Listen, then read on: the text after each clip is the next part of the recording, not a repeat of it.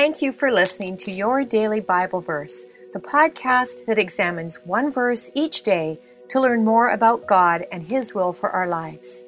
I'm your host, Grace Fox, and after this short word from our sponsor, we'll dive into today's Bible verse, 2 Chronicles 27 6.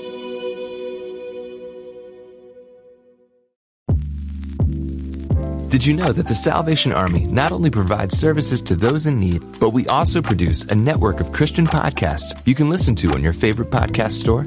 One of these shows, Words of Life, is a 15 minute weekly show featuring interviews, testimonies, Bible studies, and more. In April, we'll once again hear from author and pastor Natalie Runyon. She has created a new six week discipleship course for women to talk about community, women in leadership, accountability, and more.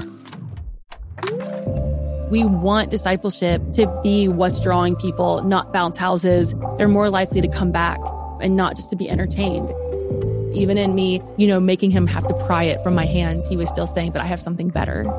It was because of the redeemed saying so, of telling the story of what God had done. When we point people to him, they're going to want to know him.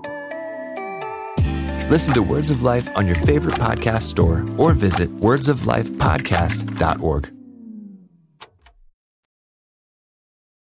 Today's Bible verse is 2 Chronicles 27 6.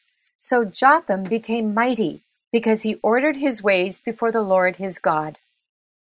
The concept of obedience irked me when I was in high school. I felt like it wrecked my life every Saturday night. That's when my four best friends and I hung out together. The trouble was, I was the only one whose parents enforced a curfew. Obedience for me meant leaving the party early. I always felt like I was shortchanged in the fun department. Becoming a mother flipped my perspective about obedience upside down. As I set rules to help my kids flourish, I began to understand that obedience is not life wrecking, it's life giving. Jotham, the focus of today's verse, was 25 years old when he became king of Judah, and he reigned for 16 years. Second Chronicles 27:6 describes him as a man marked by a life of obedience. The New Living Translation reads, King Jotham was careful to live in obedience to the Lord his God. Other Bible versions say he walked steadfastly before the Lord. He aligned his ways with the ways of the Lord his God, or he did not waver in obeying the Lord his God. Some say Jotham prepared his ways before the Lord his God. In Hebrew, prepare means to fix, establish, or set. It implies intentional effort over an extended time. Now combine this with the dictionary definition of fixed as stationary, firmly planted, not readily movable. When we put these together, we can assume then that Jotham fixed his heart on honoring God and refused to move from his conviction. He modeled consistency over the long haul in living out his faith in God. Here are several ways he lived an obedient life. First, he demonstrated humility. He'd witnessed his father, King Uzziah, experience downfall due to pride and he chose not to follow those footsteps.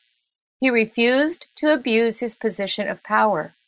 He carried out his royal responsibilities with little pomp, but lots of integrity. Second, he demonstrated righteousness. The people in his kingdom continued in their evil ways, but Jotham did what was right in the sight of the Lord. His faith remained untainted despite being immersed in a very corrupt culture.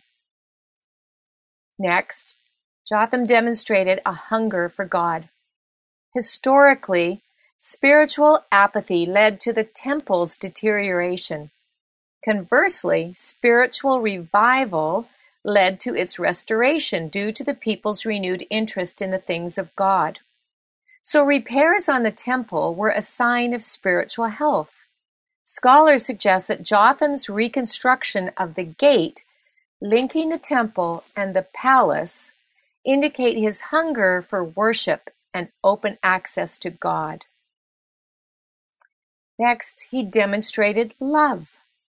King Uzziah, his father, built towns in Ashdod and among the Philistines for his people, but the location was chosen more for military strategy than for sincere concern for the people's well-being. Jotham, however, built towns in Judah's own hill country and then constructed fortresses and towers in the forests to provide security. Like his father, he was skilled in war, but he was also skilled in understanding and meeting others' needs.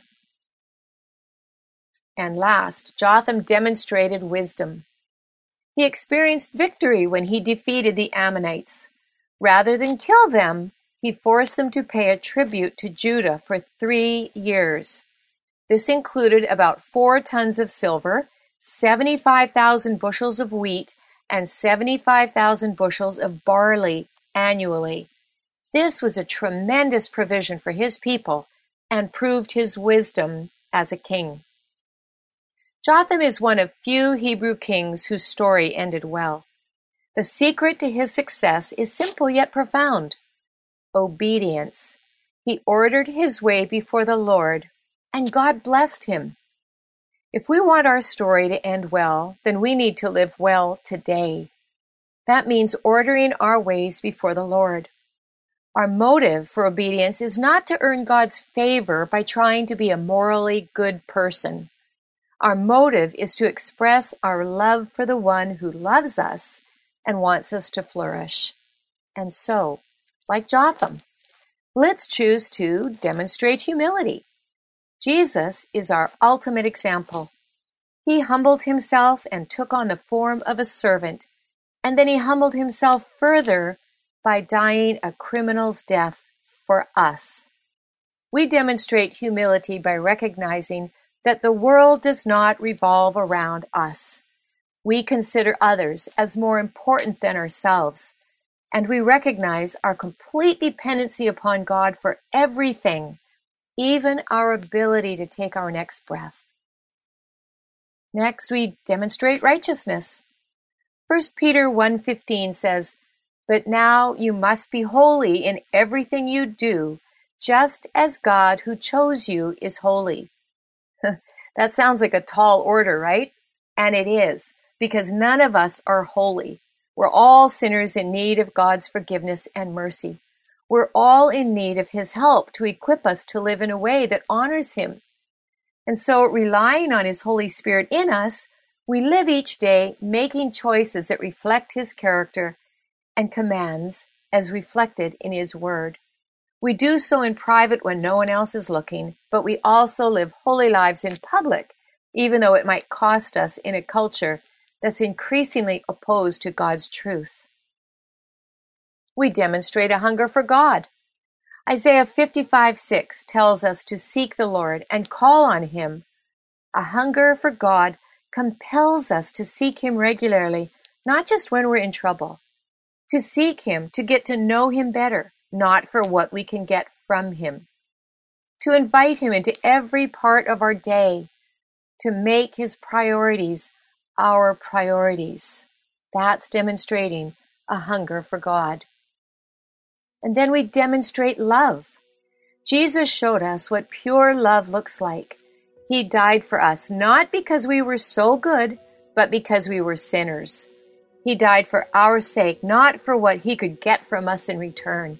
How willing are we to love others in the same way? And last, we demonstrate wisdom. As God's followers and ambassadors, we are not to go through life willy nilly, following our whims or whatever seems right in the moment. James 1 5 tells us to ask for wisdom, and God will give us a generous supply so we can do life in the best way possible. Obedience matters. Jotham ordered his ways before the Lord his God, and God blessed him by making him a mighty man. Let's order our ways before the Lord our God, and he will bless us too. May I pray for you? Dear God, thank you for giving us Jotham's example so we can know it's possible to live a life marked by obedience. Teach us to order our ways before you and help us do so with joyful abandonment, knowing your commands are given for our good. In Jesus' name, amen.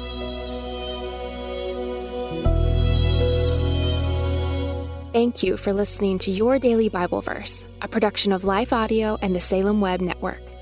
If you enjoyed this episode, would you leave us a rating and review in your favorite podcast app? It helps us connect to more listeners like you. This episode was produced by Kelly Givens and Stephen Sanders, with executive oversight by Stephen McGarvey. We want to thank our wonderful hosts, Jennifer Slattery and Grace Fox. You can hear more from Jennifer by visiting jenniferslatterylivesoutloud.com. And you can find out more from Grace by visiting gracefox.com. For more inspirational, faith affirming podcasts, visit lifeaudio.com.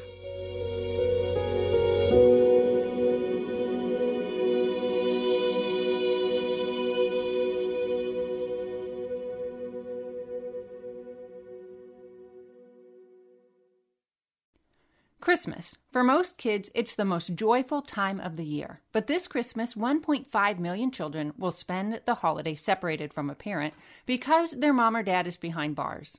Prison Fellowship Angel Tree needs churches in our communities to volunteer to bless local children with a gift, the gospel, and a loving message from their parent. I believe this is an incredible opportunity for our listeners to share the love of Jesus this Christmas. Many of Prison Fellowship's partner churches continue ministry to local Angel Tree families after Christmas is over. Through this ongoing care, Prison Fellowship Angel Tree strengthens and encourages families every day.